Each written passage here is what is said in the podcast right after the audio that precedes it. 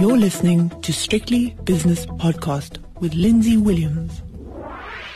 This edition of It's My Money is brought to you by Brenthurst Wealth, your partner for global wealth creation. It's Tuesday, so it's time for It's My Money with Brenthurst Wealth. And from Brenthurst Wealth is Gustav Reinhardt today. And Gustav, I was just sort of reflecting because we're almost halfway through the year. It seems to have flown by. And uh, I think it's flown by because there's been so much interest. So you wake up in the morning, you're consistently busy in no matter what financial field you're in, and then you wake up the next morning and it happens again. And before you know it, half the year has gone. And I was just wondering about the behaviour of your clients because it's it's interesting. Do they sort of say to you, "Well, we know what's going on, so don't worry too much about it," or do they phone you up and say, "What on earth are we going to do now?" How has it been for you? Well, yeah, Lindsay, um, I think we are very uh, privileged in the situation that, that we've found ourselves in the, the, the past year, uh, especially Brenthurst, um, with our views into the market and how we position clients the, the past couple of years turned out perfectly for us to this date. But I think the initial um, conversation that you have with the with the client and help him to get a great understanding of what he's invested in um, gives him a lot of reassurance in times like these. So I think the better job you do at the beginning uh, to get the client to understand what type of products and structures you are putting him into, um, the less requests you will get in uncertain in uncertain times like this. What is the most common request that you get? Is it something like Gustav? Get me out quick because I've just watched CNN or something, or Gustav, what have you got me into? Which, well, which one is it? I mean, do they request a statement of their portfolio and how you're approaching this crisis, which seems to be dissipating somewhat, certainly in the short term? What is their psychology? Yes.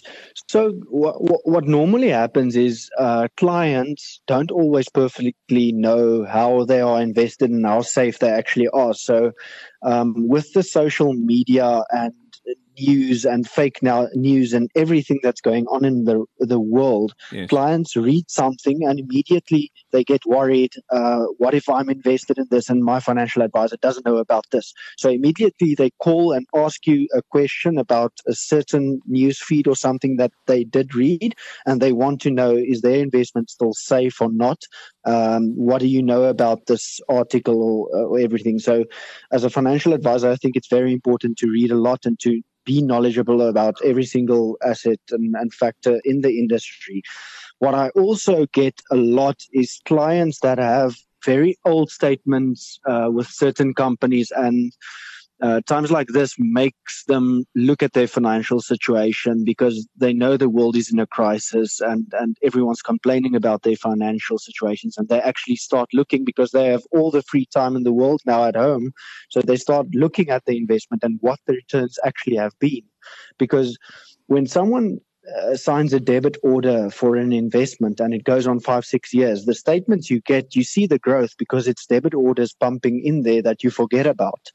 But what they don't see is what is actual growth on this investment besides debit orders that contributes to the investment's growth. So the moment they start realizing that that internal growth for the past six to 10 years has been like minus one percent. Some in the in some cases we get in some cases we get two percent annualized. Then they start worrying and asking about the fees of those products, and then they want to move out of those and, and get mad about certain companies um, that that put them in structures with penalties and everything that just eats up all the growth.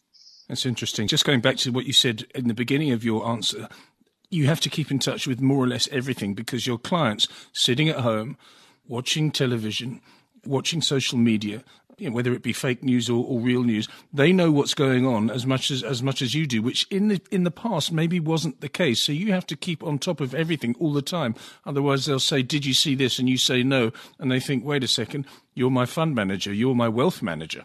Absolutely, and uh, I think that's what makes it very very hard if you are only a, a, a how can I say one man uh, or one financial advisor doing something, we we we follow a certain methodology at Brenthurst that we work in an interlinked group. So we share our views, we share every article, and uh, we we discuss the articles that's coming up on the news because not one person can look at all the news flashes and everything. So what we do is we have a group and we have discussions daily about new feeds that come out, new social media posts, everything that's going around so that everyone is 100% updated and know what the clients and, and the company's view are according to certain products and certain new news that comes out in the world. And I think that in in the end of the day will give your client a very very well uh, planned solution and advice. How are you positioning yourself, or rather your clients' portfolios now? Are you one of these people that is skeptical about the recovery that we've had? Or are you someone that says, no, that was just a moment in time and the world is opening up again and we are going to have an embellishment, a momentum yeah. that will take its, take its, take its form in uh, mm. even higher prices, if you see what I mean? Yes, absolutely. Yes, so this is a, a, a very common um, what can I say, topic that, that investors want to talk about because a lot of people are sitting in money markets currently and, and a lot of people want to go in, into investments and a lot of people want to get out of investments after this recovery because they're scared of a second wave.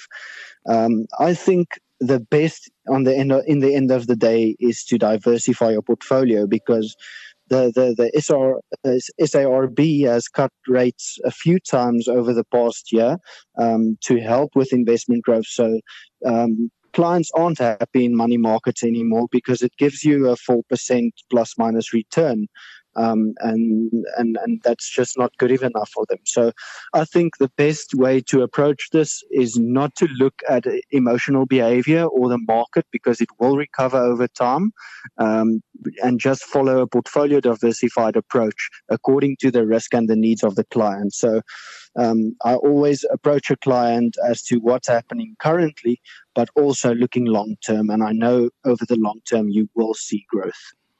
Yes, long term history dictates that we will see growth. Uh, is there is there anything that you've done that has been slightly different from when we last spoke, which was pre COVID nineteen, Gustav? I mean, it seems like a long time ago, but that was the last time that we spoke. I mean, for example, a lot of companies on the JSE have scrapped their dividends. Do you say to your asset management team, well, you know, maybe we should reduce a little bit of this company because it's not paying a dividend at the moment, or we should stay with this one or increase this one because they are and they're sticking to their guns? In other yeah. words, have you tweaked your portfolios? Well, not necessarily. The companies and, and the assets we are investing in and have been invested in is a lot tech driven biotechnology and the, the, the medical uh, research kind of environment. And those companies have done exponentially well um, about dividends and companies with big balance sheets. The the moment you talk about companies that gives out dividends to its shareholders, it, it speaks of the, the, the the healthiness of the balance sheet of the company, and it creates intrinsic value over time because shareholders actually um, see the payouts and the growth they get in and uh, in payouts of dividends and the share price growing. Um, but I think, on the other hand, a lot of investors and the market out there knows well everyone's going through a tough time. So a short-term stop of dividends isn't necessarily the worst thing in the world um, because the company actually needs to build up a cash flow again to to get themselves up and running after this whole virus. Yes, indeed. What is your outlook, would you say? I mean, I've already asked you whether you're skeptical about the V shaped recovery that we've seen, certainly in the stock market, mm-hmm. and also uh, the economy. Uh, there were some purchasing managers' index numbers coming out of Europe today, which were very surprising mm-hmm. to, to the upside. And that's, that's a very good yeah. sign. But do you think yeah. with, with a potential second wave, we might get a lot of people that have bought in? maybe on margin, maybe uh, this whole legion of new traders that we keep on hearing about, uh, you know, youngsters that are staying yeah. at home and getting online accounts. Do you think that there could be a sort of a double dip? In other words, it comes back to the old lows, the stock market, that is. This, uh, uh, Lindsay, I think this can absolutely happen. So I would suggest that any investor that invests now has to absolutely take a long-term view, because there's two um, uh, two outcomes to this scenario, as you as you mentioned. The one is that they find a vaccine in the near future or something that can uh, stop the virus and, and everything in its tracks and get the world back to fully operating and, and production that, that most com- uh, countries are at uh, currently. So that's where you see the sentiment growing. Uh, secondly, it's the stimulus packages that helped a lot um, the Fed uh, printing money and pumping it into the system. South Africa got bunch of a whole bunch of loans. That's not necessarily good, but it gives the economy a bit of a kickstart and a bit of sentiment boost. The problem is when this thing uh, goes on too long, the virus, um, those packages and the stimulus gets runs out, and then we sit we're sitting in a worse situation that actually uh, we were initially in, and that is the danger, and that's where we will see. Uh, the, the the dip in the markets again because liquidity dries out, and that's the danger. So long term view is absolutely fundamental in a decision like that to go into markets now. Final question, final point. You're going to be watching that budget very, very carefully tomorrow. It's an emergency budget, it's almost a survival budget, and there may be tax changes. There may be changes that materially affect every single one of your clients, uh, Gustav. So, a very important day for you tomorrow. Yes. Yeah, the budget can go a lot of ways. I think there's going to be a lot of, uh, they're going to speak about a lot of factors about restructuring and how they are going to pay this debt. And I have a bad feeling, and I don't want to call this, but um, I think they're going to have to get wealth tax they're going to uh, touch on wealth tax and, and, and tax the wealthy uh, a bit more. So that would absolutely be a factor, and that's not necessarily for the government. It's a good thing because they get more money, but it's not a good thing for uh, the, the, the the top ten percent of the country because a lot of investors just decide this isn't worth it anymore. Let's take our money to a safe haven, Mauritius or the. Isle of Man and, and that's not what you want for a country on the other side. That's really not. I have a feeling that on Thursday, your phone is going to be very difficult to get through to uh, because of the volume of calls that you're going to have. I've just got a feeling that there's going to be some surprises in that budget. Gustav, thank you very much for your analysis. That's Gustav Reinhardt from Brenthurst Wealth. And that was It's My Money. It's My Money was brought to you by Brenthurst Wealth, an award winning boutique wealth management company.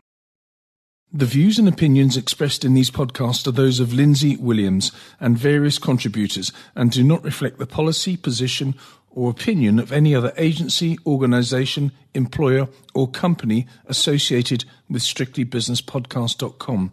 Assumptions made on the analyses are not reflective of the position of any other entity other than the speaker or the author. And since we are critically thinking human beings, these views are always subject to change, revision, and rethinking at any time. Please do not hold us to them in perpetuity.